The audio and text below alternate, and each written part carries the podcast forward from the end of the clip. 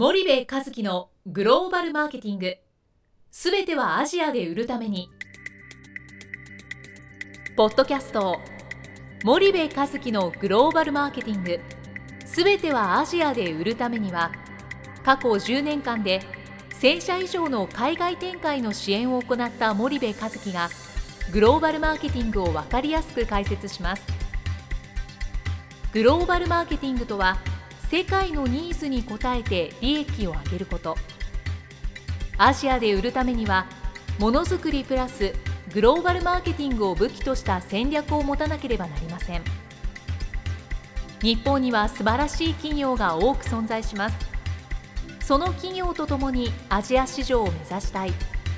再びジャパンアズナンバーワンと呼ばれる時代を作りたい森部一樹はそんな思いを持ちながらこの番組を皆様にお届けいたします。こんにちはナビゲーターの東太郎です。こんにちは森部和樹です。じゃあ森部さん今日はどんな話から？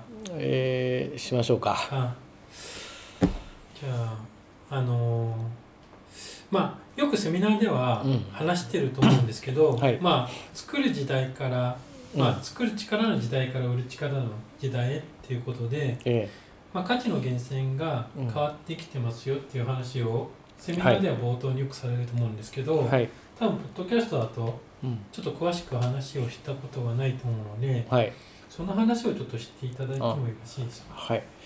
えーっとね、ちょうど、えっと、4月21日の、はい、えーっと、産経ビジネスアイの、えーっと、連載、長官で、まあ、ネットだと産経ビズで、えっと、僕の名前検索してもらったら出てくると思うんですけど、はいはいそこで、まあ、作る時代から売る力にその価値の源泉が変わりましたよっていう話を書いたんですね。はいでそのここってすごくあの、まあ、アジアビジネスとかグローバルビジネスをする上で重要な根本的なところであの価値の源泉が昔に比べて大きく変わっちゃってるんですよね。うんうんでその価値の源泉ってこう例えば40年前とかねうん。1970年代とか80年代って、まあ、作る力が非常に重要視されてたじゃないですか。はいはい。例えばその分かりやすいところで言うと白物黒物家電の業界を思い出してもらうと分かるんですけど、うん基本的にはその、えーまあ、日本で作ったものを欧米に輸出して、うん。最初はまあいろいろバカにされて日本製なんてっていう時代がありましたよね戦後。はい。はいで、えーけどそれが欧米市場に認められて浸透していきましたと。でもともとアメリカが作ってたものを日本企業が、えーまあ、作り始めてで技術や品質を極限まで磨き倒したおかげでアメリカからその座を奪ったわけですよね。はいでプラザ合意ぐらいで円の価値がぐんと高くなってしまったので生産拠点をアジアにえー移しましたっていうのが70年代ぐらいから始まってるわけですよ。はい。でこの辺りから言ったらもう日本企業以外作れなかったわけですよね、はい。白物黒物家電を。でそうするとそのジャパンアズナンバーワンと言われた時代がまさにその時代ではい。価値の源泉っていうのはもう作る力こそ正義だったわけですよ全て。でそれが今あの大きくそのパラダイムシフトを迎えてしまって、はい。生産拠点アジアに移したおかげでアジアの企業でも作れるようになってしまったと。うんうん。具体的には中国の企業でも台湾の企業でも韓国の企業でも。うんうん。で、えーそうなってくると,、えー、と結局競争環境が大きく変わったわけですよね昔から。はい。昔は競合がいなかったと。うん。今は競合がいるので競争環境が大きく変わったっていうことと、うん。今って先進国だけがターゲットじゃないじゃないですか、はい新興国もターゲットになってると。そうすると市場環境も大きく変わってるんですよね。でこうやって時代が大きく変わった中で、うん。えー、と作る力よりも、うんうん。えー売る力の方が重要視される時代になってしまったと、はい。まあ、つまりはマーケティング力を駆使した売る力が求められる時代に来ちゃったんですよね。うん。でこれが家電の、えー業界ですでにもう何年も前から起きてるわけじゃないですか。はいはいはいガラパゴスがががガラパゴス化って言われますよね。はいでそれが起きてしまっていてそこにすごくいい事例があると。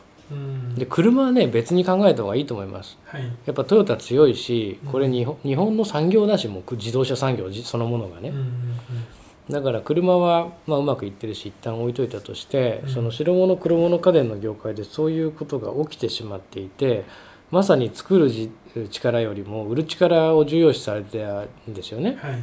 そしてあの韓国のサムスン LG が出てきてうん。でその後中国勢が出てきてハイアールが出てきて、うん。で今世界最大のお家電メーカーっていうのは中国のハイアールでしょ？はい。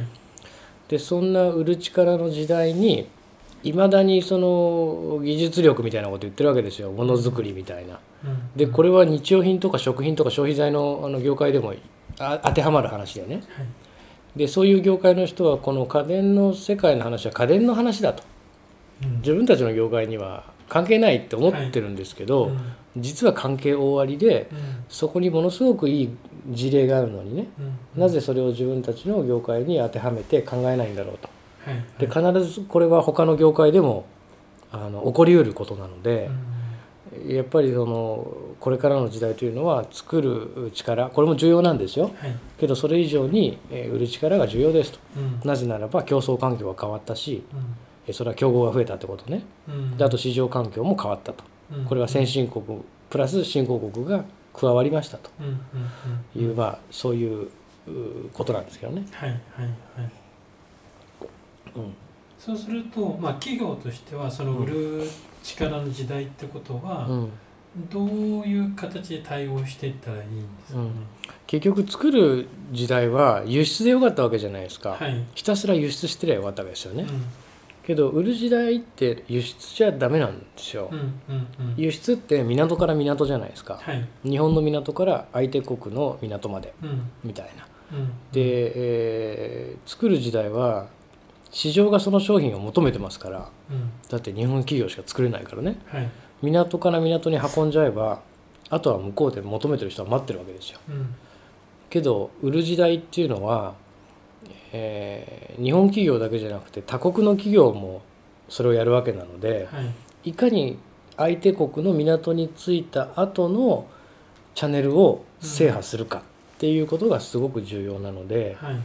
もうグローバルビジネスって輸出ビジネスじゃないんですよね。その先に行かないといけない。うん。つまりはチャンネルを取らないといけない。つまりはディストリビューターのマネジメントをしっかりする。もしくは、えー自社チャンネルを最適化する。その能力が求められる新たな時代に来たというふうに僕は理解をしてます。はい。はい。はい。はい、そうするとそのまああ新しい時代がうん。来たっていうことは、うん。企業としてうん。その日本企業が輸出じゃダメですよと、うん。うん。で、まあ、ディストリビューターを使ってうん。現地で売り上げを立てていくっていうことを、まあ、森部さん言われてると思うんですけど、うん。そこでうん。まあ具体的に、うん。じゃあその日本企業が、うん。まあ、まだ変わったという認識がないのか、うん。あるけども具体的なやり方がわからないか、うん。今の現状って森部さんはどう,、うんどう見られていますかうね、ん。あのね時代の変化って、えっと、瞬時に起こんないんですよ。はい。一日で変わんないんですよね。そうですよね。10年とかっていうスパンの中はでい。時代って変わっていくって僕は理解をしていて、でなんとなくそういうのにこうチラチラチラチラ気づく10年があって、はいはいで10年した時に完全に市場がこう変わってっちゃってる。うん。要は何でもそうなんですけどいきなり0から100にバーンって変わらないじゃないですか。はい。どんどんどんどんどんどんどんどんこう205070100ってこうなっていくわけですよね、まさに今そういう状況に、えーいいるんだと思うんですよ、うん。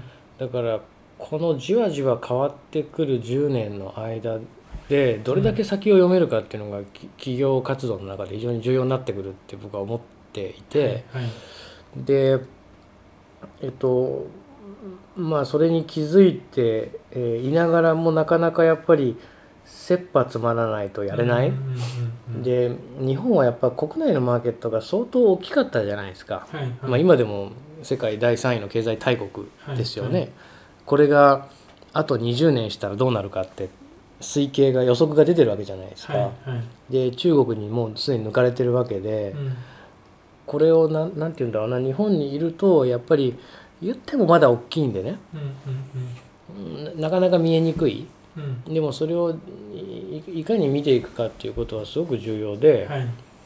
あのまあ経営がそれを見ないといけないし、うんうん。うん、で欧米はやっぱ早いんですよね。先進グローバル企業と言われるところはやっぱその見見方が早いですよね、だから動きが早いし、うんうんうん。で気づいた時に投資投資を始めてもう、ん。もうなんか出来上がっちゃってるじゃないですか市場が。はいはい。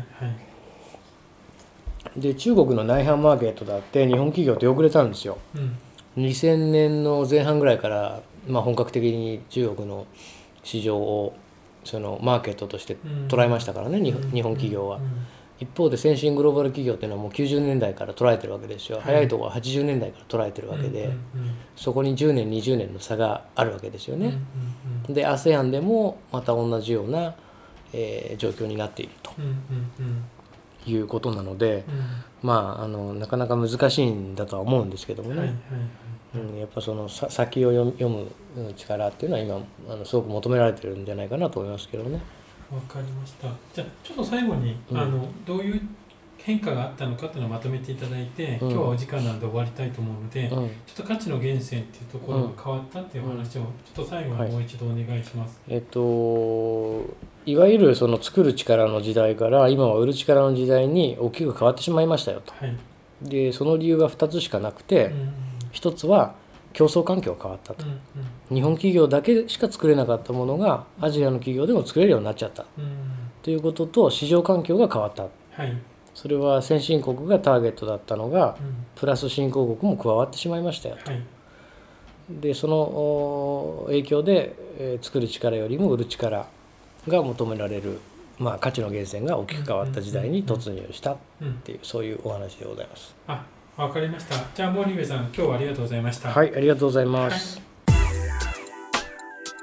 本日のポッドキャストはいかがでしたか？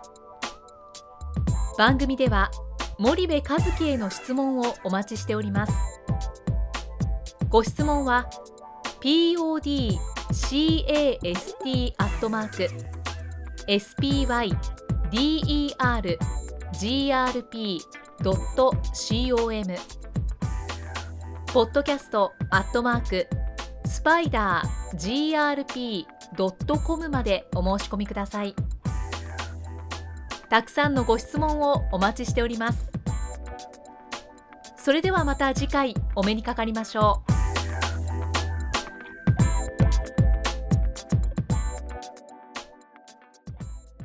森部和樹のグローバルマーケティング。この番組はスパイダーグループの提供によりお送りしました。